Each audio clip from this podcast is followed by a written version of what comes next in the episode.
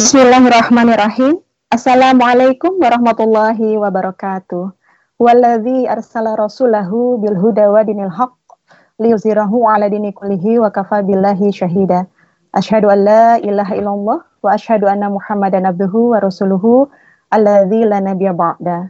Rabbi shrah li sadri wa yassir li amri wahlul 'uqdatam min lisani yafqahu qawli. Rabbi zidna ilman warzuqna fahman. Pemirsa Khilafah Channel yang berbahagia, bagaimana kabarnya? Semoga Allah senantiasa mencurahkan kesehatan kepada kita, keberkahan, senantiasa mencurahkan rahmat juga kepada kita semua, dan nikmat iman, nikmat Islam senantiasa terjaga dalam diri kita, dan kita selalu diistiqomahkan sampai akhir hayat kita. Amin ya Rabbal Alamin. Pemirsa Khilafah Channel yang berbahagia, Alhamdulillah Malam hari ini Khilafah Channel kembali menyuguhkan program yaitu Tokma, talk show mak-mak hebat ya. Insya Allah menghadirkan narasumber mak hebat dan tentunya sahabat-sahabat yang bergabung di sini juga merupakan ibu-ibu yang hebat ya, ataupun juga calon ibu hebat insya Allah. Insya Allah selama 60 menit ke depan, saya Rina akan memandu acara ini dan nanti akan uh, bersama dengan narasumber kita, seorang mak hebat, bunda hebat yang saya sering kali menyebutnya Umu ya dengan sapaan Umu hebat insya Allah. Kita langsung saja sapa beliau. Assalamualaikum Ustazah Umu Aiman. Waalaikumsalam warahmatullahi wabarakatuh. Alhamdulillahirrahmanirrahim. Hamdan. Ya, bagaimana kabarnya Ustazah Umu Aiman? Keluarga di rumah bagaimana? Sehat? Alhamdulillah, Alhamdulillah, Rabbil Alamin, Alhamdulillah. Penuh barokah insya Allah, mudah-mudahan Ramadan di bulan ini, amin. Amin, insya Allah. Walaupun di tengah pandemi, tapi tidak menyurutkan semangat ya Ustazah ya, untuk malam hari ini kita bisa menemani yeah para ibu hebat, calon ibu hebat. Insya Allah nanti kita akan menanti ya share ilmu dari Ustazah Umu Aiman. Ya Ustazah, uh, malam hari ini kita hmm. akan mengangkat tema uh, pentingnya sakofah ibu. Bagi sahabat-sahabat yang mau berpartisipasi, silahkan bisa menyampaikan tanggapan ataupun juga pertanyaannya dalam kolom komentar. Insya Allah nanti kita akan bahas ya dan berbicara tentang masalah ibu ya Ustazah ya, ini sesuatu yang uh, apa sangat menarik, tidak pernah hmm. habis gitu ya ketika digali terus menerus begitu. Mengingat peran posisi seorang ibu tuh begitu luar biasa dan saya yakin di sini sahabat-sahabat yang uh, menonton itu pun juga uh, seorang ibu hebat begitu ya yang sudah berjibaku menjalankan kewajibannya seharian penuh dan malam hari ini uh, bisa bergabung bersama kita di sini ya, insya Allah. Tidak pernah surut langkahnya untuk senantiasa mencari kebaikan. Ya, Ustazah langsung saja uh, berbicara tentang peran ibu ini luar biasa. Betapa mulianya, betapa masya Allahnya begitu ya. Barangkali Ustazah bisa menjelaskan kaitannya dengan peran dan posisi ibu dalam pandangan Islam seperti apa. Baik. Masya Allah ya, uh, pemirsa Hilafah Channel yang luar biasa. Kalau kita menyimak posisi dan peran seorang ibu dalam Islam itu sangat-sangat luar biasa. Dan posisi serta peran ibu itu tidak pernah kita dapati kecuali ada di dalam Islam. Itu yang pertama adalah dalam konteks posisi. Posisi seorang ibu di dalam Islam itu sangat mulia, sangat urgen, sangat strategis, amazing, kemudian juga indah gitu ya. Kalau kita perhatikan dan ini tidak pernah kita dapati ada posisi ini ada di luar Islam. Hmm. Hanya di dalam Islam posisi ibu ditempatkan sangat-sangat sangat luar biasa. Sangat-sangat uh, memberikan satu uh, posisi yang memang ada dampaknya gitu ya. Ada uh, pengaruhnya, perannya, kontribusinya baik untuk keluarga maupun juga untuk publik. Gitu ya. Kemudian kita bisa lihat juga dalam posisi ini Islam memberikan peran kepada ibu, di mana perannya itu ada banyak kalau saya bilang A sampai Z gitu ya. Karena peran ibu itu tidak hanya di wilayah domestik saja, tapi juga peran ibu ada dalam wilayah publik gitu ya. Di mana uh, konteks amanah seorang ibu mencetak generasi pelanjut itu menentukan kelestarian umat manusia kalau dalam konteks tadi yang mencetak generasi melanjutkan keturunan umat manusia itu bukan persoalan di dalam domestik saja tetapi itu juga masuk di dalam konteks peran ibu ada di wilayah publik satu sisi juga ibu adalah sekolah pertama Ibu adalah sekolah yang memang Allah ciptakan pertama kali untuk umat manusia. Karena ibu mengawal umat manusia sejak dari masa kandungan. Apa yang dilakukan ibu ketika seorang anak dikandung, maka dia pula e, memberikan gitu ya pelajaran-pelajaran dari sejak dia dikandung. Nah, oleh karena itu kita bisa melihat bahwa ternyata peran ibu bukan hanya sekedar peran yang sederhana, tapi peran yang memang luar biasa, baik dari sejak kandungan, kemudian sejak beliau mengisi, memberikan ASI, lalu juga mendidik dalam masa uh, apa namanya roboah ya menyusui iya. juga dalam masa hadonah dan selanjutnya mengawal menjadi pribadi-pribadi yang hebat. Sehingga sekolahnya seorang ibu itu adalah disebutnya adalah sekolah pertama dan utama. Utama. Itu pertamanya memang dari sejak awal dan utamanya tadi karena seorang ibu itu akan melukiskan, menggambarkan gitu ya warna dan bentuk anak pertama kali. Oleh karena itu dia utama. Apa yang seorang ibu yang seorang jadi apa yang digambarkan pada seorang anak itu tergantung dari kemampuan seorang ibu itu sendiri. Makanya ini disebutkan sekolah pertama dan utama. Hmm. Gitu. Ya, masya Allah Ustazah. Ini nah, oh iya. ya. Ya, nah maka dalam konteks ini maaf ya, Ustazah hmm. kita memang uh, dalam dalam hal ini gitu ya ada ada konteks sekolah utama dan ada, sekolah uh, pertama kita bisa melihat bahwa ternyata ketika seorang menjadi seorang ibu dia sudah punya mega proyek gitu ya hmm. kalau saya istilahkan gitu ya dia punya uh, mega proyek gitu ya bisnis gitu yang paling sangat utama yang akan menjadi uh, investasi terbesarnya dalam hidup itu adalah mencetak generasi cemerlang gitu. Nah ini adalah investasi yang luar biasa yang bisa melebihi kadar usia dari seorang ibu itu sendiri dan bahkan itu akan memberikan dampak pengaruh yang tidak hanya sesaat tapi juga untuk generasi-generasi selanjutnya. Demikian. Ya, tadi ada apa um, Ustazah menyampaikan mega proyek ya. Ini sesuatu yang saya highlight. Mega proyek seorang ibu adalah mencetak ya. generasi cemerlang. Ini luar biasa tadi. Belum lagi ibu sebagai madrasah ula begitu ya madrasah yang pertama dan utama untuk anaknya. Nah, barangkali ini ya. bisa dijelaskan bagaimana uh, konteks mega proyek tadi, kemudian juga mungkin ibu-ibu hebat di rumah juga membutuhkan gambaran detail ya bagaimana sosok ibu hebat yang bisa melahirkan generasi-generasi tangguh, misalnya seperti itu yang semoga nanti bisa menjadi inspirasi kita bersama, Ustazah. Hmm. Iya, dalam konteks mega proyek ini tentu saja saya katakan mega proyek karena mega proyek ini adalah iya Nah, mega proyek ini kita sebutkan kenapa saya sampaikan ini adalah mega proyek karena memang ini adalah proyek untuk dunia akhirat gitu ya. Hmm. Bagaimana uh, seseorang ibu gitu ya, seorang ibu bisa menghadirkan, mencetak anak-anaknya itu agar menjadi anak yang memberikan manfaat, tidak hanya sesaat. Yang manfaat tidak sesaat manfaat, manfaat di dunia, manfaat saat itu gitu ya manfaat untuk dirinya manfaat untuk keluarganya manfaat untuk masyarakat dan manfaat untuk negaranya. Dan kemudian juga seorang anak ketika dia dididik oleh seorang ibu dengan benar gitu ya maka dia akan membawa pada satu dampak bahwa anak itu akan menjadi seorang pemimpin masa depan hmm. akan menjadi seorang pemimpin yang bisa diteladani oleh orang-orang setelahnya bahkan bukan hanya setelahnya saja, tapi juga mungkin ribuan tahun setelah dia meninggal. Dan itu telah dilakukan, telah dicontohkan oleh para sahabat dulu.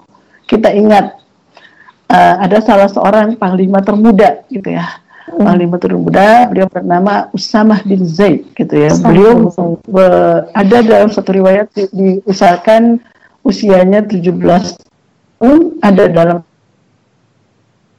masih remaja ya Ustazah? Akhir. Dan panglima termuda yang ditunjuk ya yang ditunjuk langsung oleh Rasulullah SAW di mana beliau memimpin tokoh-tokoh perang gitu ya yang sudah mahir di dalam peperangan yaitu Sayyidina Abu Bakar radhiyallahu anhu, Sayyidina Umar bin Khattab radhiyallahu anhu, Sayyidina Sa'ad bin Abi Waqqas radhiyallahu anhu. Masya Allah, Karina. Masya Allah. Ya. Masya Allah ya. seorang anak muda 18 tahun memimpin senior-senior yang sudah hmm. sangat pakar di dalam masalah ya. perangan gitu ya dan berhasil memenangkan gitu ya. Peperangan tadi hanya dalam waktu 40 hari menghadapi pasukan yang luar biasa pada saat itu yaitu pasukan Romawi gitu. Nah ini yang memang menarik sekali gitu ya untuk kita kaji. 18 tahun sudah punya kemampuan itu sudah punya mental seperti itu dan sudah memiliki rasa tanggung jawab yang luar biasa baik untuk dirinya masyarakat dan negaranya pada saat itu. Sehingga uh, kita bisa menyaksikan gitu ya, peradaban manusia pada saat itu itu sudah bisa ditunjukkan gitu dengan uh, suatu peradaban yang hebat karena bagaimana tidak hebat usia 18 tahun mampu memimpin pasukan di mana pasukannya adalah senior-seniornya dan menghadapi pasukan yang hebat pada masa itu yaitu pasukan Romawi. Lalu siapa ibunya gitu ya? Hmm. Maka kita mengenal bahwa ibunya adalah Ummu Aiman gitu ya. Sama ya. Namanya, Sama namanya gitu ya. Terinspirasi oleh beliau ya. Ya, Ummu Aiman. Ya, saya sangat terinspirasi oleh beliau. Karena Rasulullah SAW pun mengistimewakan Ummu Aiman. Ummu ya, Aiman ya, itu dikenal sebagai orang yang sangat cerdas, sebagai orang yang tegas, dan orang yang terpercaya. Ummu Aiman, eh, bahkan Rasulullah mengeluarkan dua hadis ya. Yang pertama itu adalah uh, Rasulullah menyampaikan Ummu Aiman adalah ibuku setelah ibundaku wafat. Kemudian yang kedua ada hadis yang diriwayatkan oleh Bukhari bahwa menikahlah dengan Ummu Aiman atau barang siapa yang menikah dengan Ummu Aiman maka dia akan masuk surga. Itu keistimewaan yang diberikan Rasulullah SAW terhadap Ummu Aiman. Hmm. Dan Ummu Aiman telah mencetak banyak sekali gitu ya mujahid-mujahid. Dan dikenal bahwa keluarga Ummu Aiman dengan Zaid bin Harisah itu adalah keluarga pemimpinnya para pemimpin. Masya Allah gitu ya. Dan orang-orang itu sangat dicintai. Dan ada peristiwa yang sangat sedih sebenarnya dalam uh, dalam masa ini itu adalah ketika uh, Rasulullah SAW uh, eh, sakit, ya, sakit keras, dan kemudian beliau meninggal ketika uh, peperangan itu akan dimulai, gitu. Namun, uh, masya Allah hebatnya mental yang sangat tua, yang sangat kuat, yang sangat luar biasa. Usamah bin Zaid berhasil memimpin pasukan itu untuk memenangi peperangan hanya dalam waktu 40 hari. Kemudian ada kasus yang kedua, bukan kasus, contoh yang keduanya, yaitu Zaid bin Sabit. Ketika usia 13 tahun, ada seorang laki-laki meminta supaya diikutkan berperang. Bayangkan ya, ya. Ustaz Zarina, Terina, ada ya, pemirsa Hilafah Channel gitu ya, usia 13 tahun sudah punya kesadaran tahun. untuk membela negaranya gitu. Ya.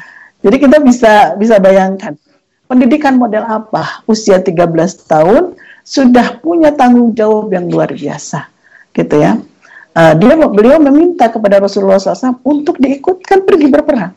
Dan ketika Rasulullah menyampaikan bahwa Anda masih terlalu kecil, anak ini beliau itu menangis, bayangkan. Dan dia lalu ibunya datang, gitu ya, untuk uh, apa namanya memberikan uh, apa ya namanya memberikan Motivasi. satu hiburan kepada anaknya.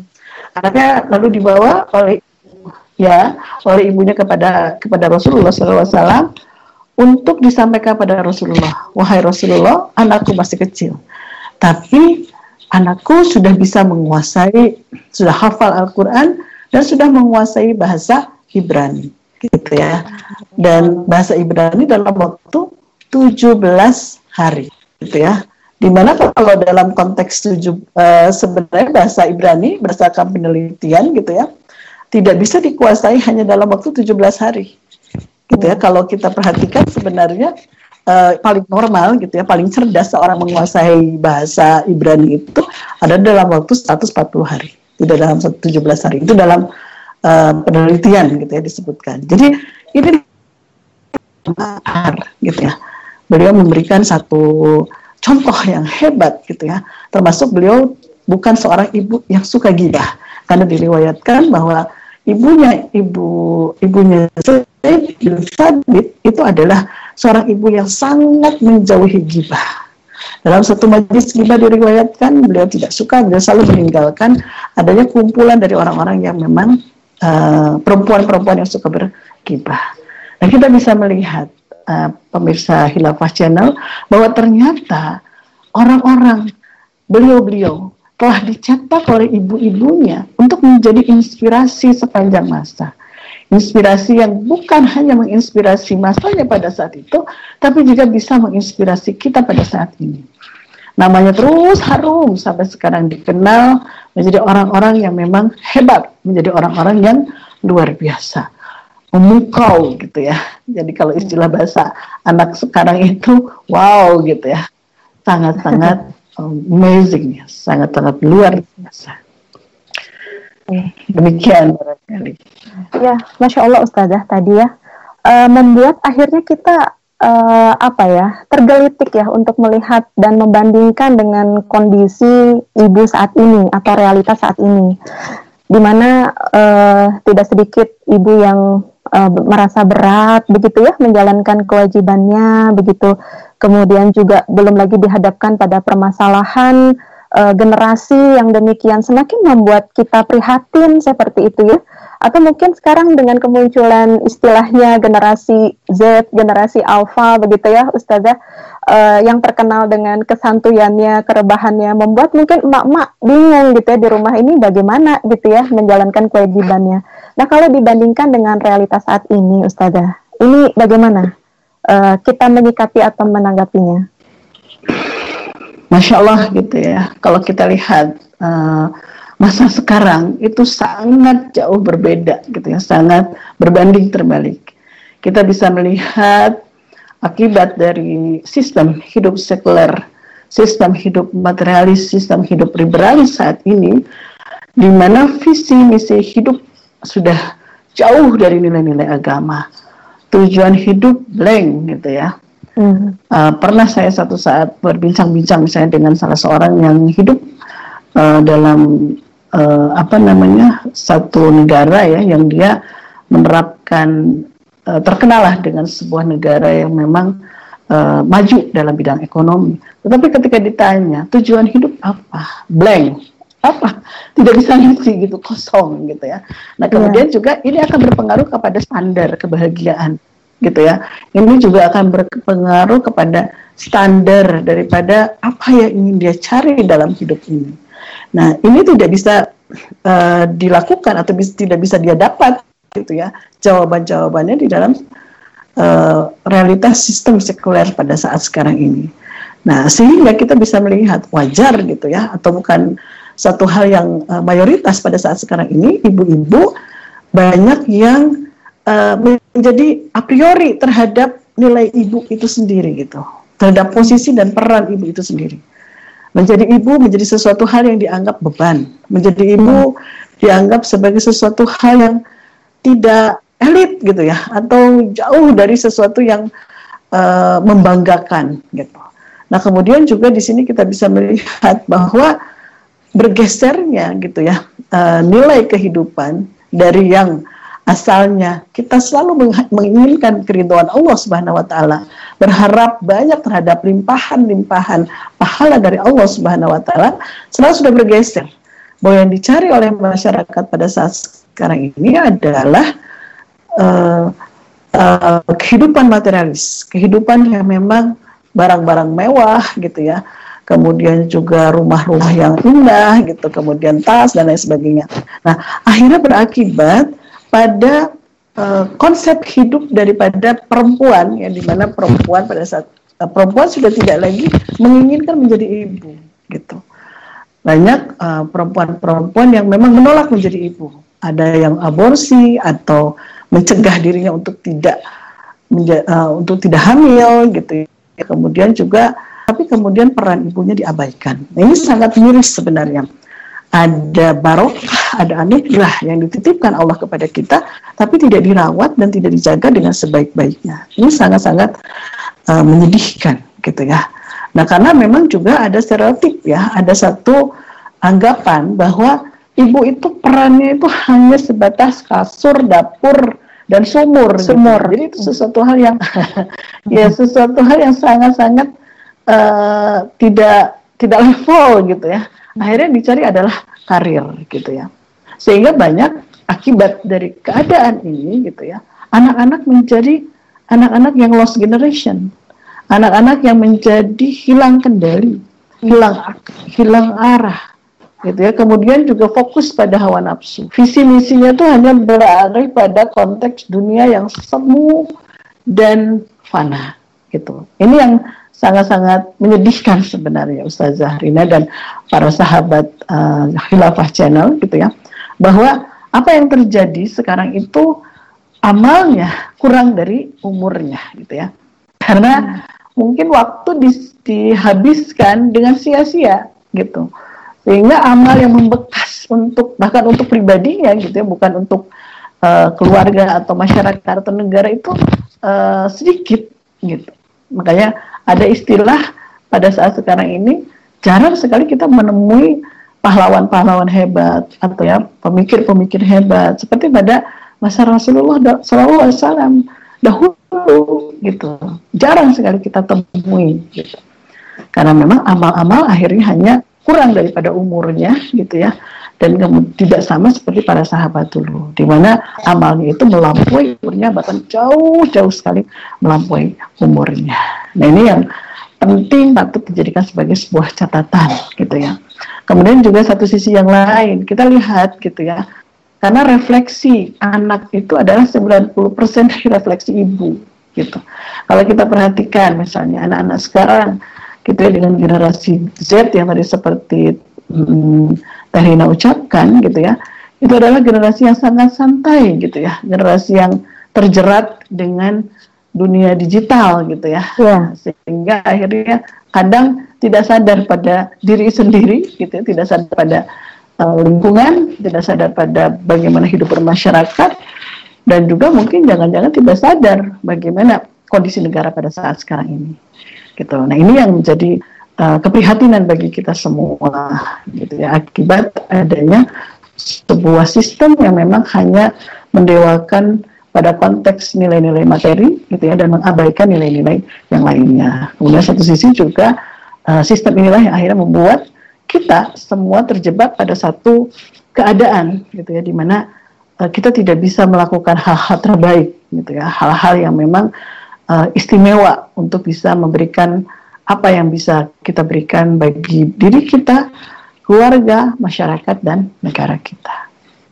Ya, Masya Allah tadi uh, Ustazah berbicara mega proyek ya uh, dari seorang ibu begitu ya. Tentu di sini kan membutuhkan berarti elemen-elemen uh, atau tatanan kehidupan ketika saat ini kita berada di bawah sistem uh, kapitalisme sekuler, ini justru semakin membuat peran ibu itu begitu berat begitu ya. Jadi memang dibutuhkan untuk menunjang uh, ibu menjalankan peranannya itu berarti membutuhkan supporting system ya Ustazah ya.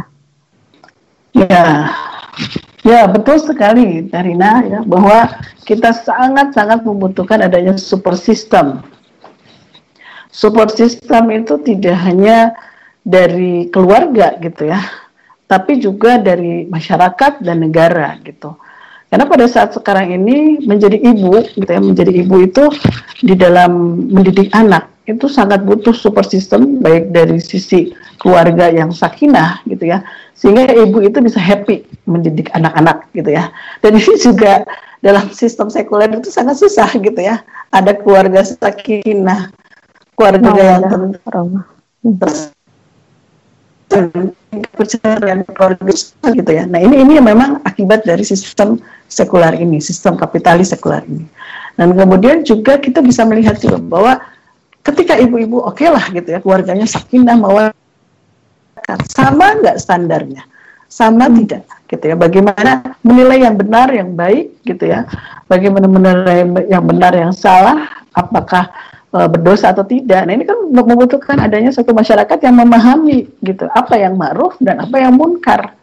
Karena nanti apa yang kita didik di dalam rumah kita ini kan harus disupport juga oleh uh, masyarakat nah ini penting sekali kita me menghadirkan sebuah masyarakat yang mensupport uh, sistem amar ma'ruf nahi munkar gitu ya.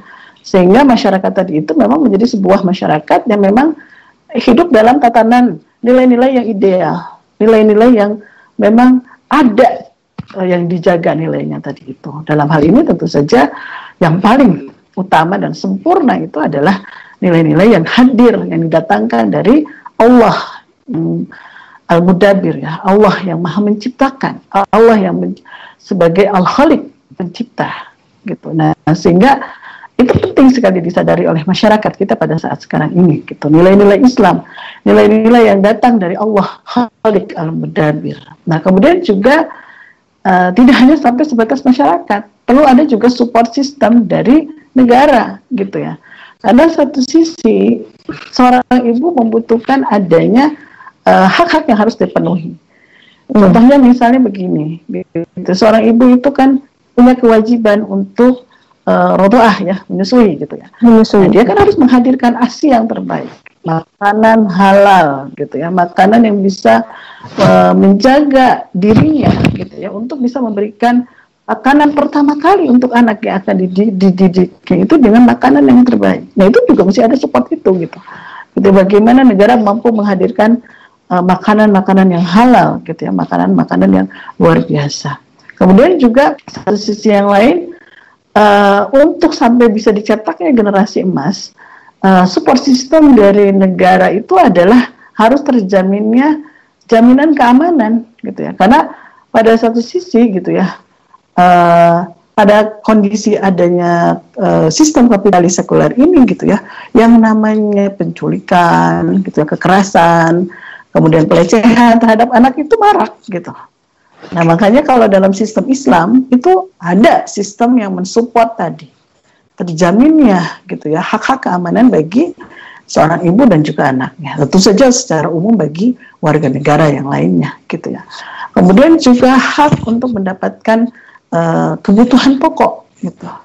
Karena itu penting gitu ya. Bagaimana anak harus dididik dan lain sebagainya, tapi kebutuhan pokoknya tidak terjamin, itu juga jadikan generasi yang lemah.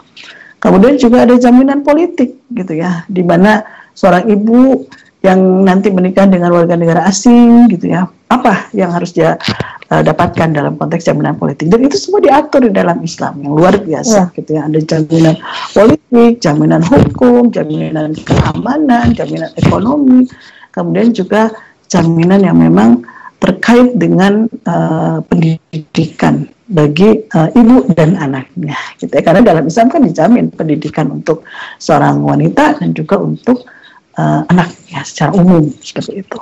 Nah ini penting sekali support ini karena pada kenyataannya kita bisa melihat uh, dalam sebuah sistem uh, kapitalis sekuler gitu kita bisa melihat tidak adanya jaminan-jaminan itu. Kita bisa lihat di Afrika bagaimana anak-anak tidak sekolah, bagaimana anak-anak kurang makan, bagaimana anak-anak, bagaimana seorang ibu juga sama, tidak ada jaminannya, keamanan dan lain sebagainya, gitu. Kemudian juga nah, ketika kemiskinan itu datang, jangankan mau memikirkan anak gitu ya, untuk bagaimana bagaimana gitu, tidak kelaparan. Jadi fungsi ibu tidak akan berkembang secara utama, tidak akan berkembang secara optimum, tidak akan berkembang secara maksimal ketika tadi Nah, support system tadi itu tidak berjalan dengan baik. Support system keluarga, support system support system masyarakat dan support system negara. Gitu. Oleh karena itu penting sekali untuk membangun uh, sakofa ibu, untuk membangun uh, fungsi ibu sebagai pencetak generasi emas itu adanya support system dari tiga pilar tadi itu. Demikian, Ustazah. Iya. Ya, Masya Allah. Jadi memang membutuhkan supporting system.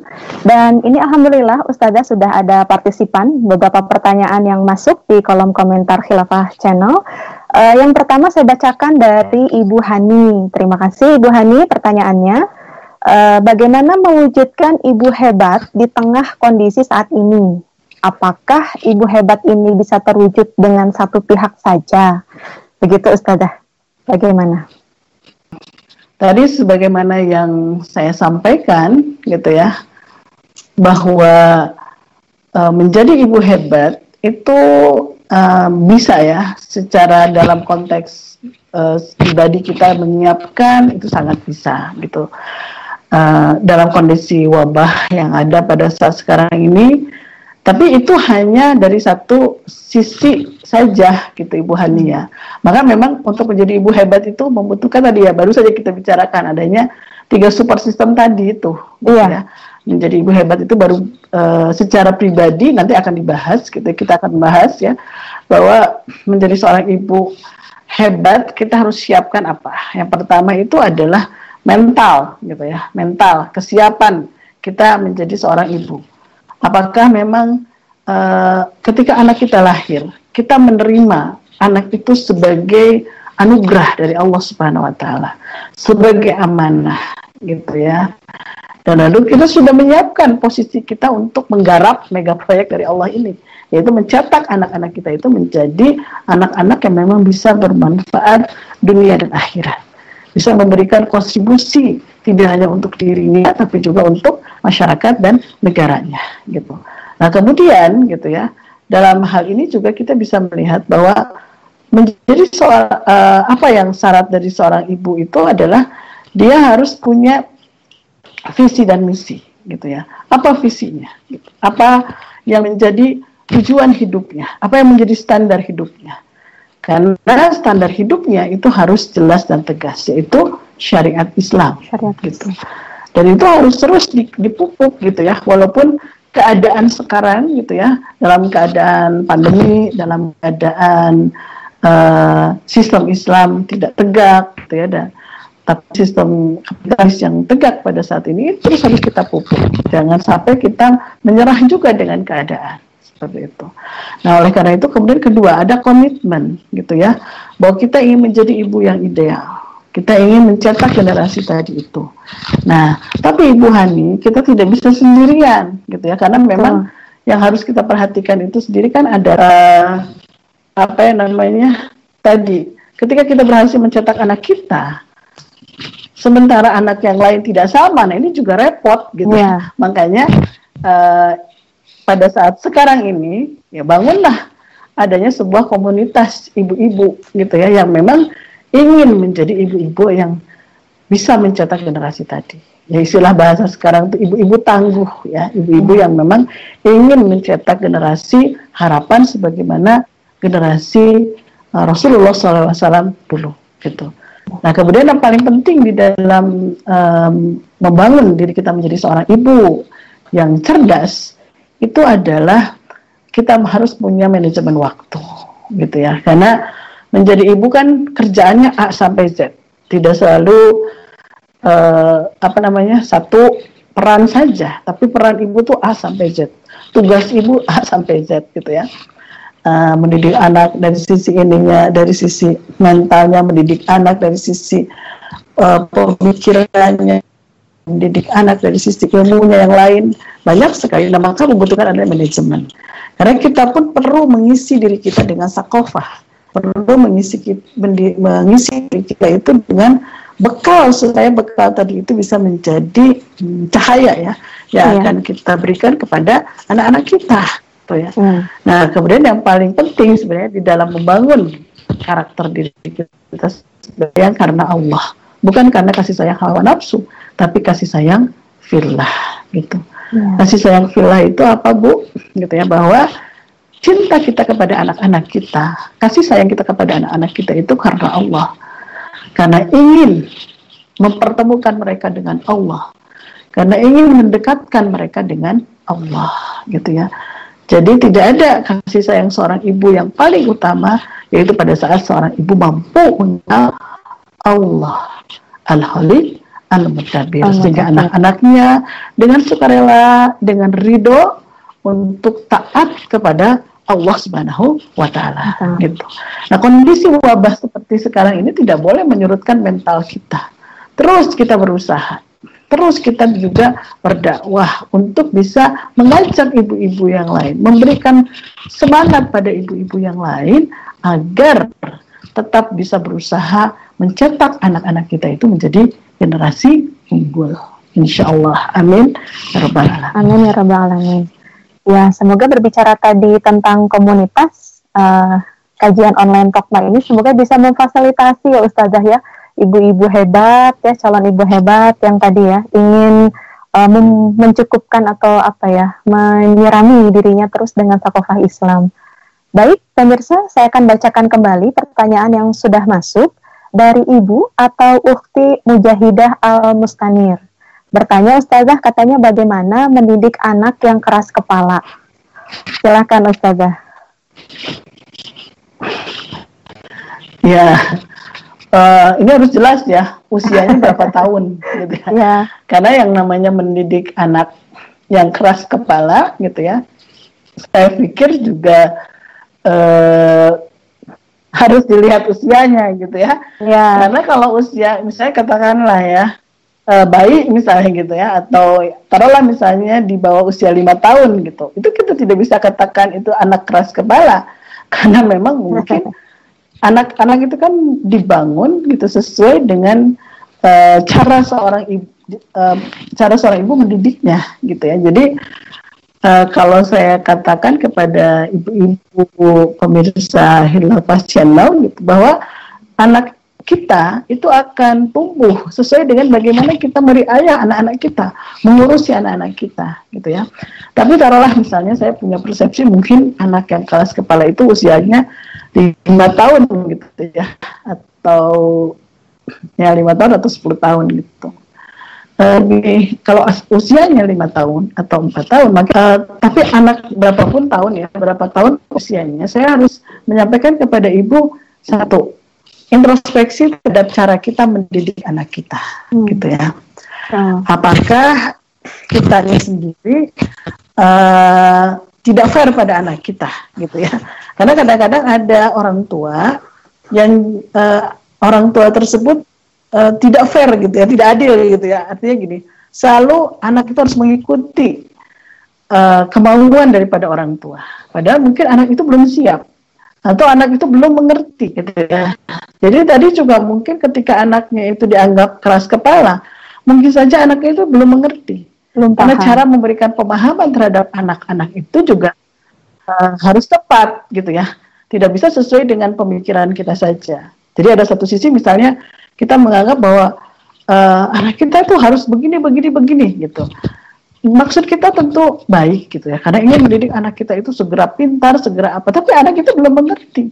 Nah maka di sini butuh adanya kesabaran kita untuk bisa menyampaikan kepada anak kita apa yang dimaksud dan apa yang memang uh, diharapkan dari pernyataan kita. Jadi mungkin cara menyampaikannya satu, kemudian doa dari kitanya sendiri pada anak kita, kemudian yang ketiga anak kita itu uh, cara berpikirnya belum tentu sama dengan cara berpikir kita.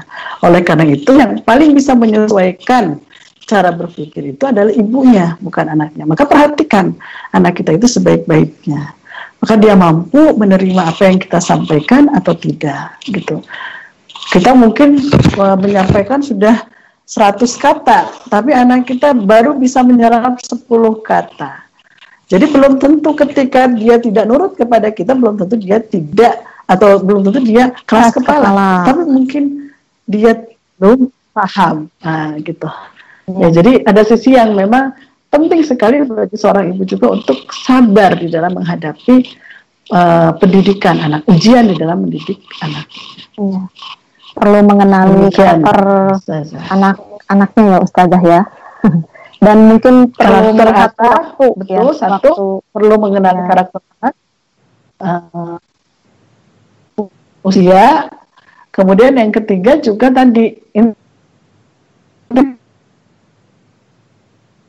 cara, ada caranya ya. Kalau ya. uh, bahan-bahannya sudah disiapkan oleh Islam, sudah sangat rinci Islam memberikan uh, bahan-bahannya. Mulai dari sejak bayi sampai uh, balik itu sudah disiapkan oleh Islam. Nah, cuman caranya mendelivernya gitu, menyampaikannya kepada anak itu kan beragam. Anak-anak itu ada anak-anak yang memang perlahan-lahan gitu ya. Ada anak-anak yang bisa cepat. Ada anak-anak yang memang uh, harus dengan bermain ada anak-anak yang harus dengan tersenyum gitu ya nah itu yang perlu sekali kita perhatikan gitu. yang paling penting tadi harus membuat anak-anak itu bahagia dan anak-anak mencintai Allah tuh jangan dipaksa juga, tapi harus diupayakan untuk mencintai Allah dari hatinya gitu. Caranya ya tadi tidak dengan cara yang ya sesuaikan dengan kebutuhan anak-anak tadi.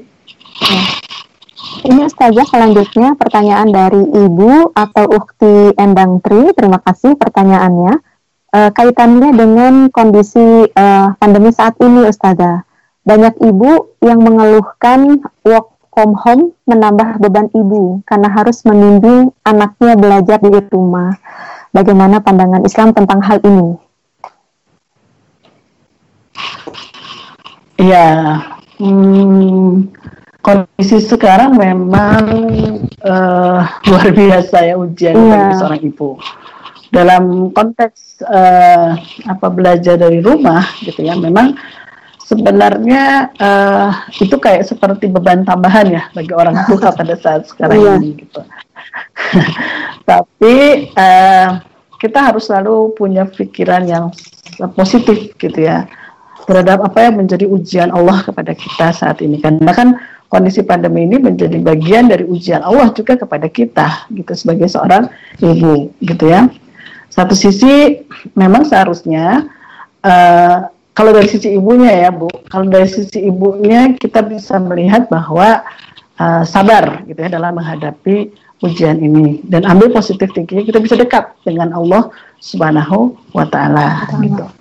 Tapi ada satu hal sebenarnya ya yang luput mungkin dalam situasi uh, belajar dari rumah.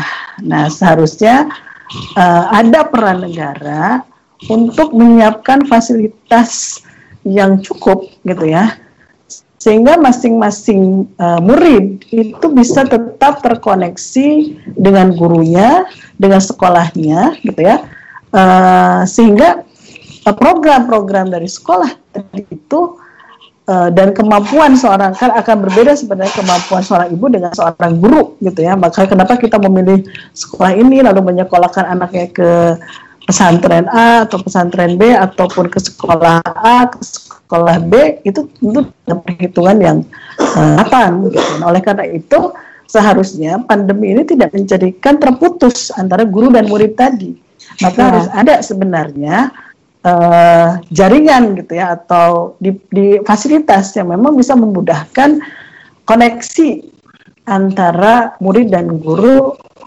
dalam situasi yang tidak bisa internet harus disiapkan gitu ya dan lain sebagainya itu dalam konteks uh, kewajiban seorang kewajiban sebuah negara gitu ya sama halnya juga ini kan sama ya Ustaz Zarina dengan iya. kondisi uh, ekonomi gitu ya Betul. yang berat marit gitu. Hmm. nah kondisi inilah yang sebenarnya penting sekali kita uh, perhatikan. Bukan masalah wabahnya kan yang menjadi fokus kita gitu. Karena wabah itu adalah ujian. Tapi bagaimana uh, problem solvernya tadi? Bagaimana menyelesaikan persoalannya tadi itu gitu ya.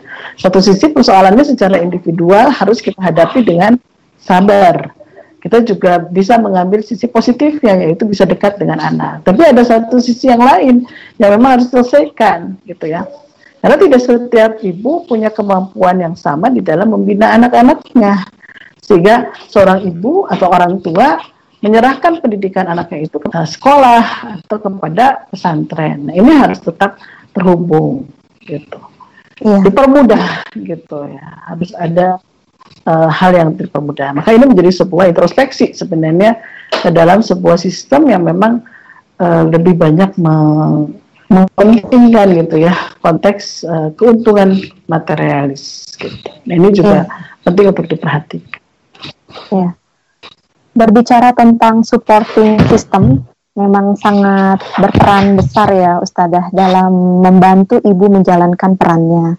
Nah ini sejalan dengan pertanyaan dari Ibu Syihab ya, keresahan dari beliau.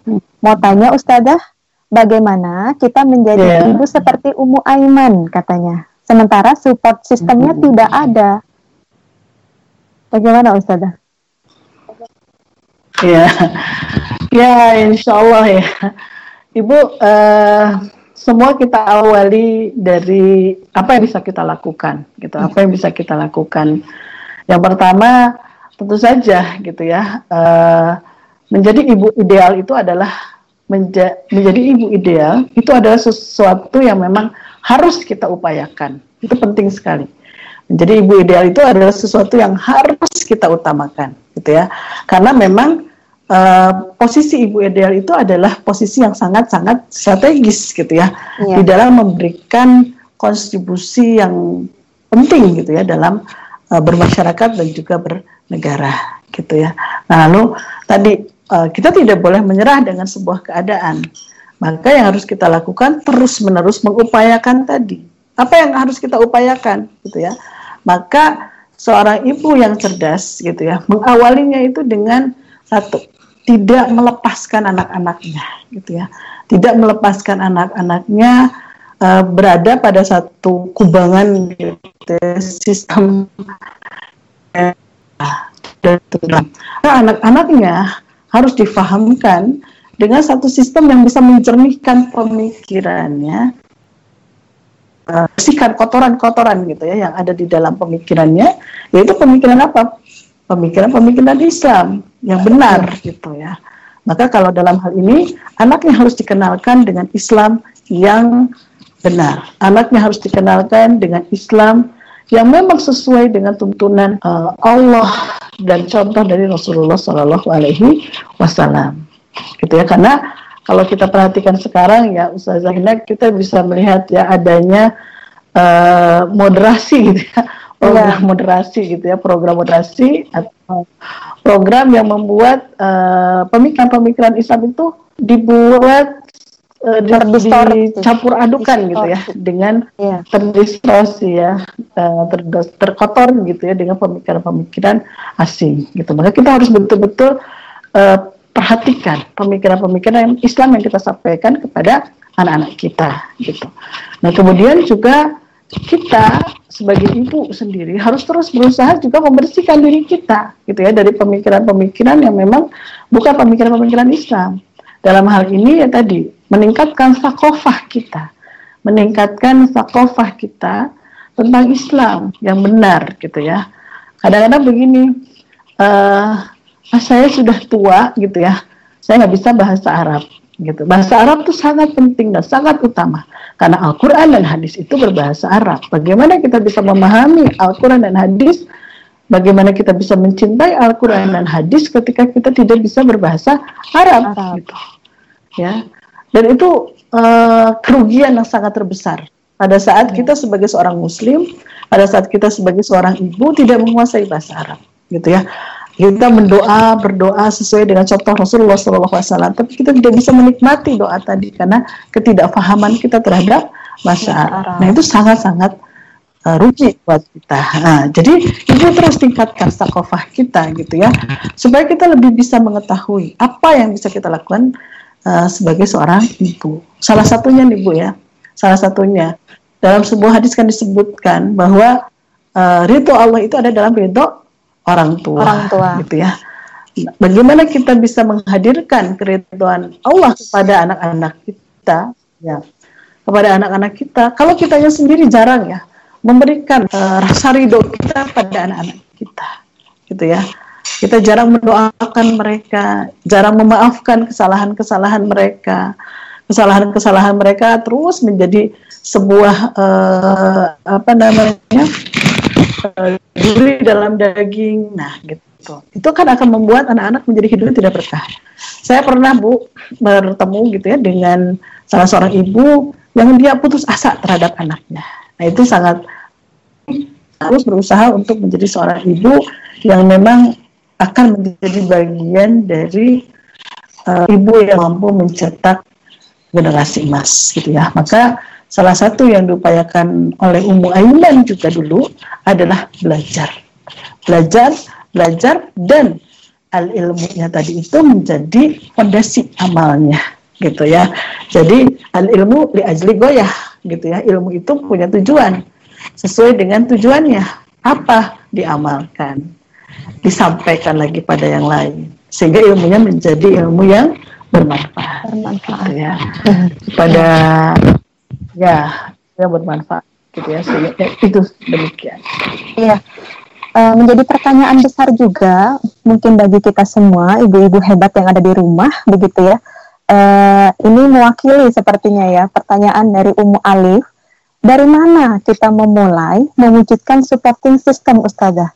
Karena kan kerusakan banyak terjadi di tengah kita begitu ya. Tadi dari aspek uh, keabaian negara kemudian juga melihat kondisi generasi sementara satu sisi uh, seorang ibu pun juga membutuhkan supporting system ini uh, step by stepnya bagaimana Ustazah kita memulainya tuh dari mana ya mungkin itu ya ini mungkin panjang ya, tapi saya yeah. ingin meng-highlight dari konteks uh, apa namanya judul ya, gitu ya, yeah. yaitu pentingnya sakofa ibu. Ya. Jadi salah satu yang dari mana memulainya itu kalau saya melihat dari konteks sakofa, ya sakofa seorang ibu. Karena sakofa Islam, eh, sakofa itu korelasinya kepada ilmu, gitu ya. Dan ilmu itu kan cahaya. Kalau sudah ilmu sebagai cahaya itu apa? Artinya saat seorang ibu memiliki ilmu, dia bisa membedakan antara yang hak dan yang batil. Saat seorang ibu sudah memiliki ilmu, gitu ya, maka dia akan bisa mampu membedakan antara yang namanya kerusakan dan manfaat. Dia akan mampu membedakan antara madarat dan manfaat. Dia akan bisa membedakan antara kerusakan dan manfaat. Dia akan bisa membedakan antara selamat dan celaka dia akan bisa membedakan solusi dan problem. problem. Jadi steppingnya itu adalah sebagai seorang ibu yang pertama mulailah diri ibu itu dengan memperbaiki gitu ya keilmuan kita. Kita itu harus seperti apa? Kemudian yang kedua gitu visi dan misi hidup kita, akidah kita sudahkah akidah kita itu akidah yang sahih gitu ya, memahami Islam dengan benar memahami Islam dengan tepat gitu ya. Jangan sampai kita memahami bahwa akidah Islam itu hanya ruhiyah saja gitu ya. Nah, karena akidah Islam itu bukan hanya sekedar ada pada konteks uh, ruhiyah gitu ya, tapi juga ada konteks sia-sia gitu. Ya. Ketika kita mengatakan asyhadu an la ilaha illallah wa asyhadu anna Muhammad Rasulullah, kita sudah tahu bahwa di sana ada pengakuan yang luar biasa kepada Allah sebagai ilah kita sebagai Muhammad sebagai utusan. Berarti ada risalah yang harusnya kita ikuti gitu ya. Nah, dan harus juga kita jalani. Jadi kita harus juga melihat mau terus senantiasa memperbaiki gitu ya ilmu, memperbaiki amal kita gitu ya. Kemudian juga memperbaiki apa yang disebut dengan uh, cara kita mendidik gitu ya. Jadi jangan sampai kita uh, melakukan uh, tidak pernah melakukan update terhadap cara kita mendidik, gitu ya. Nah, update cara kita mendidik itu lagi-lagi gitu ya. Kita harus memiliki wawasan. Wawasan itu bagaimana caranya? Nah, wawasan itu bagaimana? Wawasan itu akan bisa dimulai dengan kita terus bisa memperhatikan uh, mentatabui ya atau meng, mengkaji, mengikuti. Me, mengikuti gitu ya peristiwa-peristiwa apa yang terjadi di sekeliling kita. Jangan sampai kita menjadi ibu yang tidak paham terhadap situasi yang ada di lingkungan kita gitu. Karena ketika seorang ibu memahami lingkungan apa yang terjadi di lingkungan kita, kita juga bisa langsung apa yang kita bisa langsung tahu apa yang mesti kita didik, apa yang mesti kita sampaikan pada anak-anak kita, apa yang mesti kita jaga terhadap anak-anak kita gitu ya. Sehingga seorang ibu itu tidak uh, roaming gitu ya terhadap tidak loading tidak uh, kalau istilahnya mah tidak seperti katak dalam tempurung gitu ya. Yang di rumah saja. Tapi dia harus membuka luas wawasannya gitu ya. Wawasannya itu bagaimana dia bisa melihat dunia jendela dunia gitu. oleh karena itu tadi steppingnya ya mudah-mudahan bisa tergambar. Yang pertama itu adalah ayo tingkatkan ilmu kita perbaiki uh, amal kita. Kemudian yang ketiga juga uh, tingkatkan wawasan kita gitu ya sehingga insya Allah kita bisa menjadi seorang ibu yang memiliki uh, sakofah yang luar biasa yang bisa menjadi bekal bagi uh, pendidikan anak-anak kita. Iya Ustazah. Jadi, Jadi kalau misalnya ya uh, tadi ya stepping stepping itu memang tips-tipsnya ya tips and trick ya gitu ya. Iya. Uh, ini yang sering kali menjadi bahan uh, perbincangan daripada ibu-ibu semua. Di mana atau mulainya gitu ya. Mulailah dari diri sendiri ibu. Kalau ibu sulit gitu ya, ya mungkin lebih ke teknis ya. Oh saya cari ini ya. ya. Kalau saya sih ketika kita bingung gitu ya, maka yang kita lakukan apa sih? Yang kita lakukan itu berwudu. Datang kepada Allah yang uh, yang yang memiliki kita. Itu yang saya sering lakukan ya. Kalau kita merasa bingung gitu ya, dari mana tuh kita memulai? Memulailah dengan ibu berwudu gitu ya, sholat dan doa kepada Allah gitu.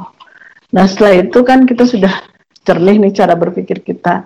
Nah kita introspeksi apa yang kurang dari diri kita sebagai seorang, apa yang kira-kira uh, harus diperbaiki dalam konteks mendidik anak-anak kita gitu ya.